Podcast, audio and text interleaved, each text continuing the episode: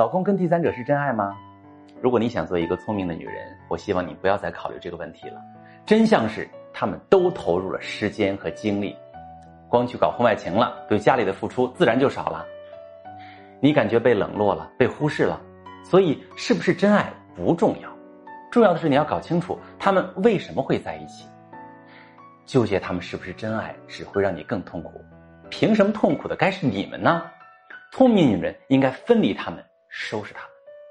如果你正在经历痛苦，私信跟我说说，我来教你怎么处理。